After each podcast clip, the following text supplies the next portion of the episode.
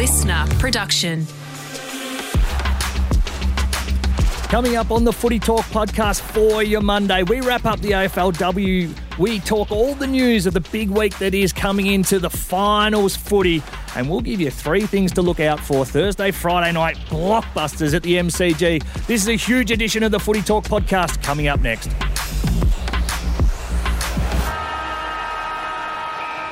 Happy Monday, one and all, as we push on past the bye round and look firmly towards the first week of finals. We said hello to a new AFLW season as I say hello to a woman whose frequent flyer points balance is the envy of the entire AFL and maybe the word world. Miss Abbey Holmes, welcome. Good morning. Good morning. Yes, an amazing weekend of footy kick off for AFLW. But happy Father's Day, Oh, you mob, yes. to both of you. Ryan and Daniels, you're going to introduce the great man soon. But hope you guys had a wonderful Father's Day. I yesterday. did have a wonderful Father's Day, culminating in going to a quick little jaunt to find some uh, attire for Tilly to get to school today. But that's neither here nor there. As I look down the line and I welcome the unofficial Mayor of Perth, the man who genuinely has his finger on the pulse, Mr. Ryan Daniels. Welcome.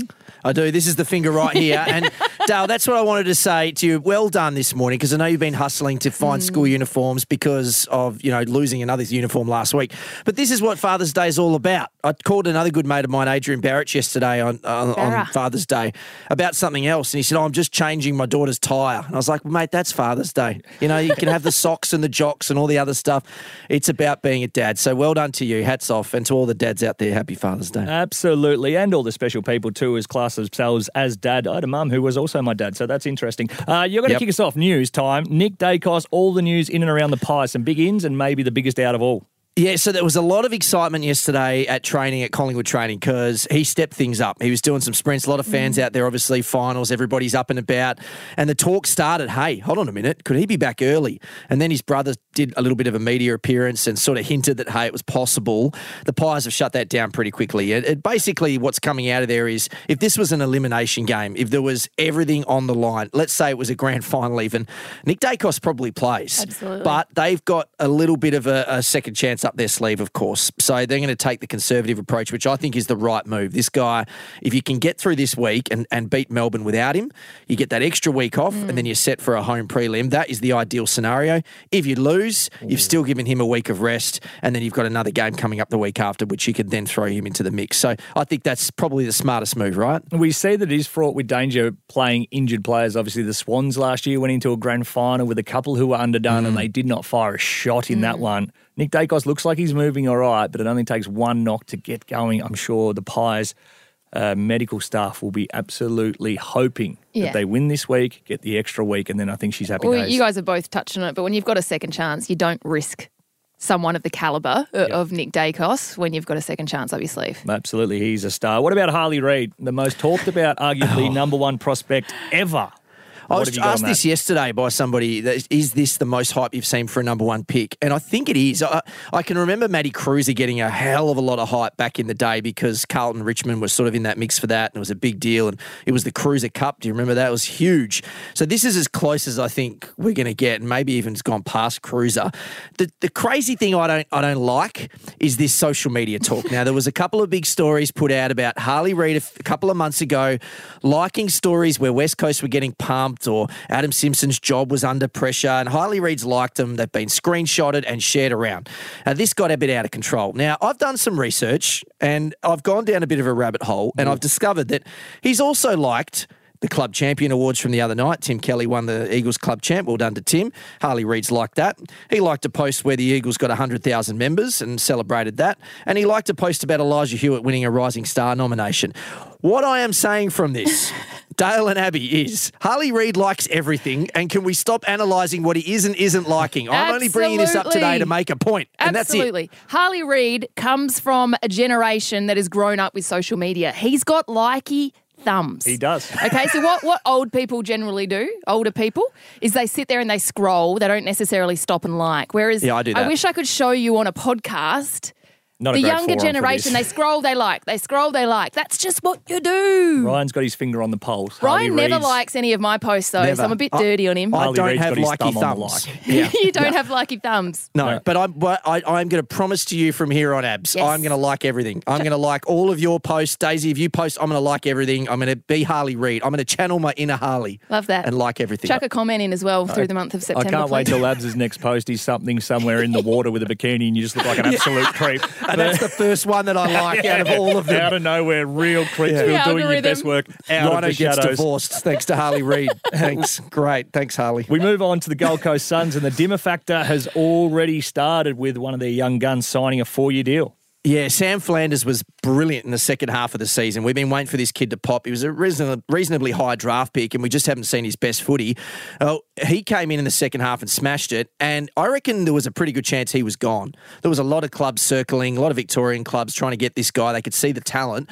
Uh, I reckon the Dimma factor is a big reason he is staying. He signed on not just for a year, not just for two. He signed on for four years. And I think what you're going to see, and this is nothing against Stewie Dew. Stewie Dew was a, a really good coach and a fantastic bloke. But what you bring in when you bring in a Hardwick, it's the same when you bring in a Clarko. Players just go, hey, hold on a minute. I'm not missing out on this. This guy has proven before he's can, he can get it done. He's proven he can take us to the promised land. And hey, that last 10 weeks, I was having a hell of a lot of fun playing footy. And so I reckon that was a no brainer decision from Sam Flanders. Great for the Gold Coast Suns. They've lost a lot along the way. They're not losing them anymore. Uh, and that's fantastic for him too. I had a good chat to Bob East as well at the AFL Awards. Did on you? I did on Wednesday. How many buttons did he have up? what, do you, what, what do you mean? What's with the buttons? He's the Bob East is your boy that came back with the slicked hair, did Yeah. the press conference with his buttons down to Yeah, his yeah, belly yeah. button. He had a good time in Milan. Real The most Gold Coast looking bloke yeah, that's ever. it. Yeah. The most the operator. But it's exciting, isn't it, now for the Gold Coast Suns? They really did threaten early, unfortunately dropped off in the second half of the season. But Damien Hardwick at the helm now. Noah Anderson winning the club's BNF as well uh, a few days ago. But Bailey Humphreys, they've got Matty Rowell, like such a quality young list coming through that if they can pick up a couple of more senior players, I guess, maybe a key key forward, key back, those those kind of positions, then I think that they're pretty well positioned. Yeah, no doubt the Dimma factor is real because I'm sure all of us three now think that the Gold Coast Suns could spike and play finals next year. If Yep. it was still Stewie Dew, and I love Stewie Dew, I'd probably have them in that ninth to 13th Mm-hmm. bracket again.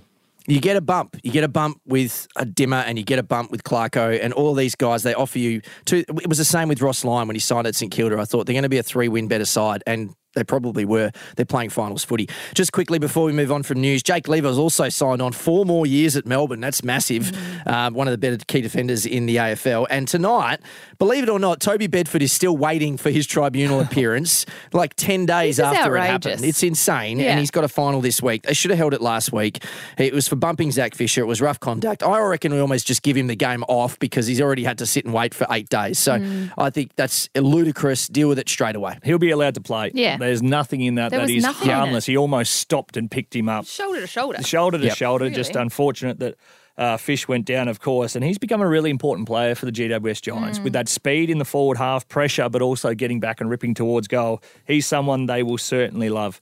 That is as comprehensive as ever from our boy. Of course, As we ever. expected nothing less. Finger on the pulse. It must be getting sore. What about Abs? You you had uh, your eye, and you actually travelled to pretty much every destination in Australia on the weekend as we kicked off the uh, the start of the AFLW season. Huge start. Season eight. Of course, Friday night we had Melbourne defeating the Pies 73 to 31. They sent a very big message to the rest of the competition. Yes, they won a flag in season seven, but for me it just seems as though there's a little bit of a gap between Melbourne and the rest. So- Already? already. Wow, small Um, sample size. And, and it's interesting. They, they've kept their entire premiership team, bar Daisy Pearce, together. okay, so well, it's still helps. the best team in the competition. Kate Hore stepping up as captain. She's one of my favourite players in the competition to watch. But uh, there were so many positives to take out of round one. Yesterday, I was up in Brisbane, and, and that Brisbane Tigers game was awesome. Tigers getting the job done by six points, 40 to 34. Caitlin Greiser in her first game for the Tigers, she kicked a goal as well on debut in the yellow and black, and she looked really good. Monconti doing Monconti Mon things. Conti in the four, like Did you see her goal? real Dusty Martin vibes. Oh, and there was actually a comparison drawn on Fox Footy. Really? Um, Dustin Martin at the age of 22, Yeah. Mon Conti at the age of 22, and they compare very, very similarly. She got real class I might and a just bit say. Mon Conti's uh, stats are a little bit higher than Dusty's at the age of 22 as well. Shots fired. Which is, which is pretty good considering it's managed minutes, obviously, in the AFLW, a, a lot less than what we see in the men's competitions. But where I wanted to go with Right. this Sydney Swans got their first ever win Ever? in the AFLW. Ever. They did not get a win last year in their first season in the competition. Five points against the Giants, Oh. 7 9 51 to 7 4 46. Chloe Molloy has gone up to New South Wales. She had 13 disposals, six tackles, two goals on her Swans debut. But I'm not sure if you saw the video of all of the Swans players, the men's players in the stands when that final siren went. That was one of the the best feel good moments for footy uh, in in 2023 so far. Yeah, it was. It was fantastic, and that touches on something that I, I really think is important where, with where the AFLW is at. The clubs, everyone's got their own team now, right? There's 18 AFLW teams as there is AFL teams. I think the clubs that embrace the sort of integration and getting behind each other are the ones that are going to create that great culture. And you're going to see it in results. I think that's going to accelerate things. The other part of it too is, and you touched on this with Melbourne, is retention because there's so many new teams coming in the last two, three, four, five years. The players are moving left, right, and centre. The clubs that can keep teams together uh, are going to be far better. We saw that yesterday with the Derby over here. The Eagles were awful last year and the year before and the year before that. But they kept, I think, 90% of their list Yeah, together. they did. And suddenly they only lose that derby by a kick and a half, which is a massive improvement from where they've been. So continuity is important, and I think chemistry within the club as a whole club environment is going to be so crucial to AFLW success. And just on that as well, obviously last season was where we expanded to the full 18 hmm. teams, four new clubs coming into the competition. But Chloe Molloy is a perfect example. She's come out and said, I loved Collingwood. Yep. Uh, you know, I would have been very, very happy to stay at Collingwood. But some of these superstars have the obligation, I guess, to to grow the AFLW and to grow the competition to make it more of an even playing field across the course of the 18 teams. So she went up to Sydney not not to to help them as such, but to really try and grow the game in New South Wales as well. She is an incredible ambassador for the game, and um, she's already had an impact since arriving at the Swans with her two goals yesterday. There still is probably the big five, six Yep. stars in that competition that have the ability to give clubs relevance, like a Mm. Chloe Molloy up there. Yes, and I will just run through. Oh, sorry, yes. Sorry, No, that's just all right. Carlton I was defeating the about to go then too. I I, know like, you were. I was like, hold your horses. Let's just run through who got the points on the weekend. Adelaide defeating Port in their showdown. Geelong huge win over the Dogs by 48 points at GMHBA. Essendon got it done against Hawks on Saturday night at Frankston. North Melbourne were very very impressive against the Saints by 40 points. And then as Rhino just touched on, the Dockers getting it done against the Eagles in in their Western Derby. How good, very strong by you. This, of course, is the Footy Talk podcast, your daily dose of footy, the latest news, interviews, and analysis from the world of AFL. Coming up after the break, I'll run you through my big three ticket items as we head towards Thursday night footy, week one of the men's final.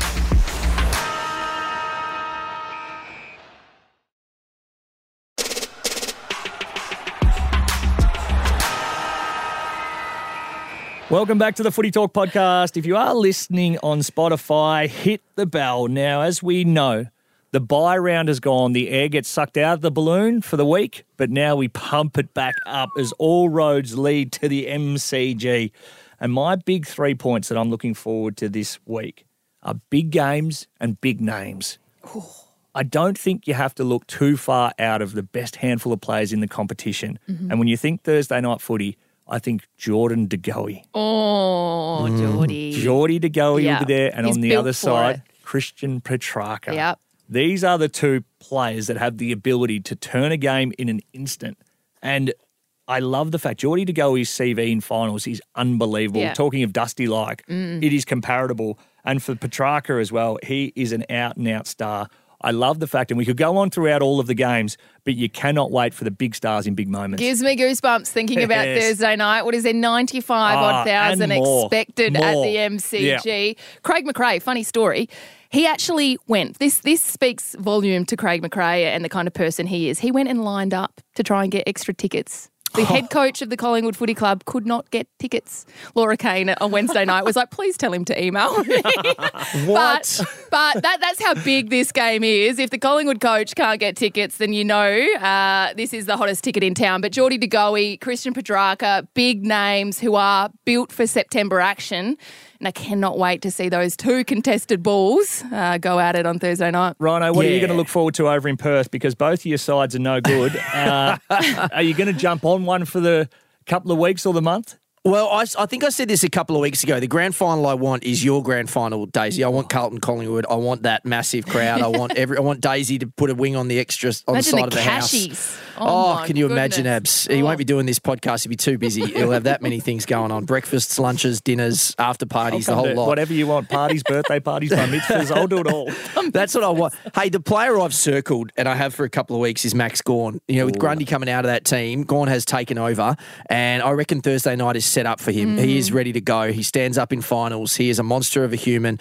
That that's the final that I'm most excited about. That one, and funnily enough, I think Sydney Carlton is the other one that I really think those two teams are the two wild card teams for me. If anyone can win it outside the four. It'd be Carlton and it'd be Sydney. So if those two teams go, they'll go super hard on Friday night. I can't wait for that one. I love the fact, and you're talking of that game, this is where your attention goes to, Abs, because you were spooking Charlie Curnow before. Oh, you yes. think Oh, he's yeah. going to tear this game apart. He's incredibly fit, isn't he? He's been coming into the locker. I Oh, might just throw that the one in hurt there very locker. quickly. Yep, he's been I bet he has. doing the extras, getting it done, back to back Coleman medalist. He's another one um, that you just think is going to light it up throughout first final, September. you Yep, could just first imagine final. him, first goal, shoulders Yeah. back, the big double Giving it to cobra, the and then crowd. just chest out and unstoppable. Imagine the sound as well. But Paddy goosebumps. Cripps, Paddy Cripps, right?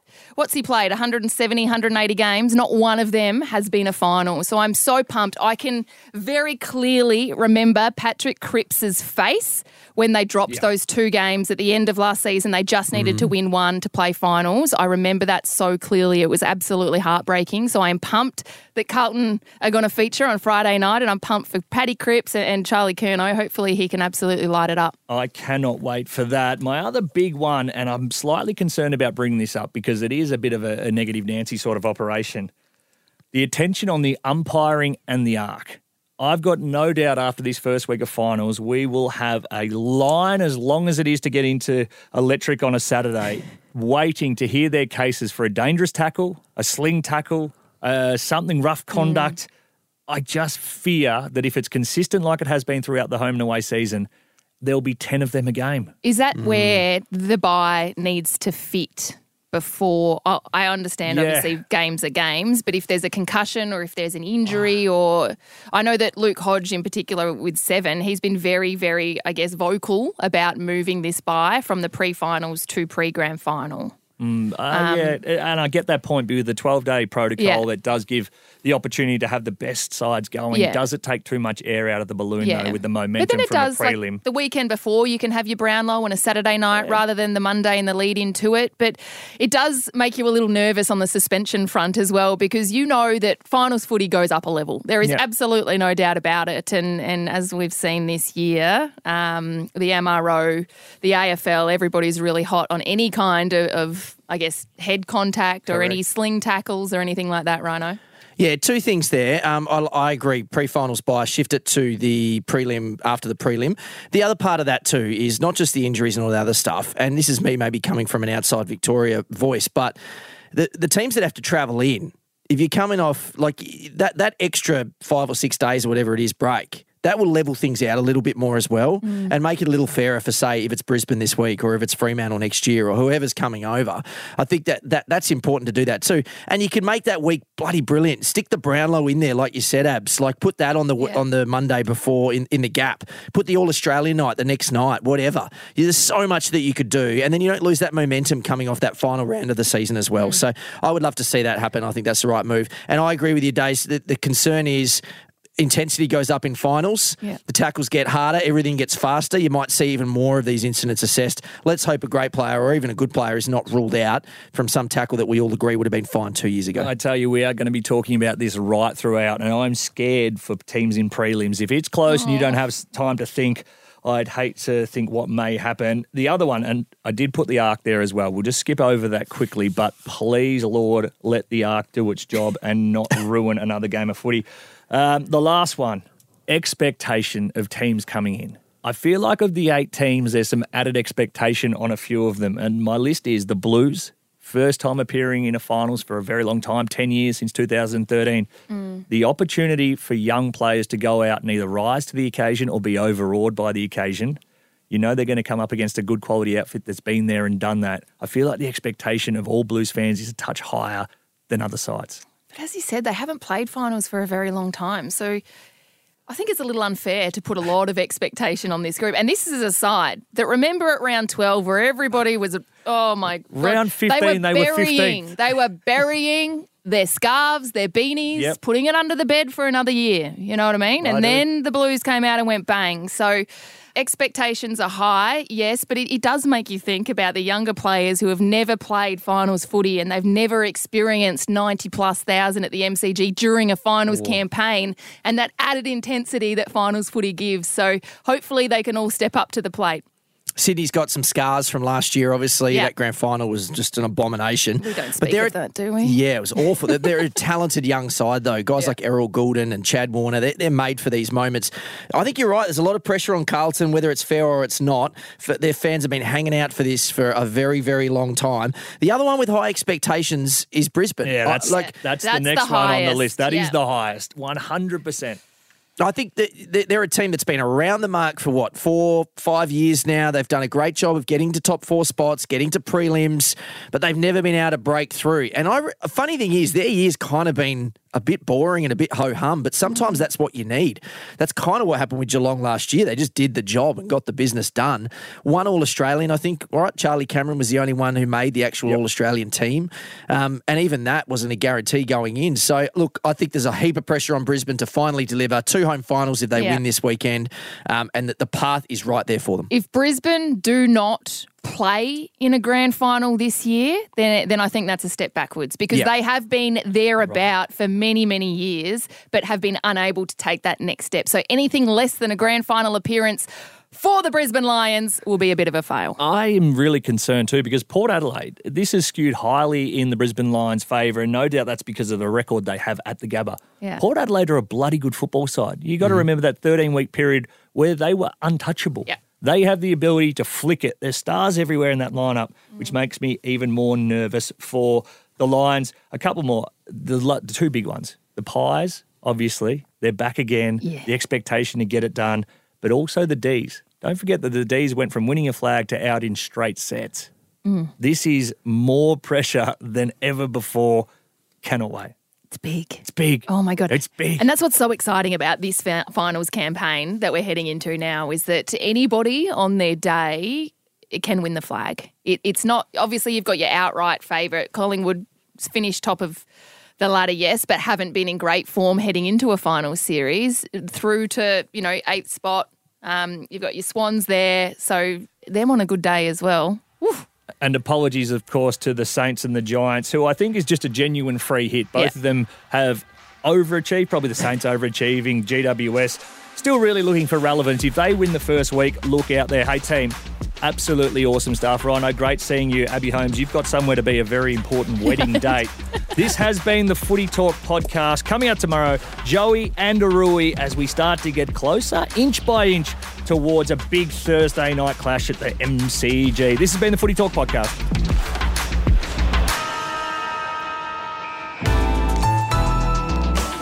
Listener.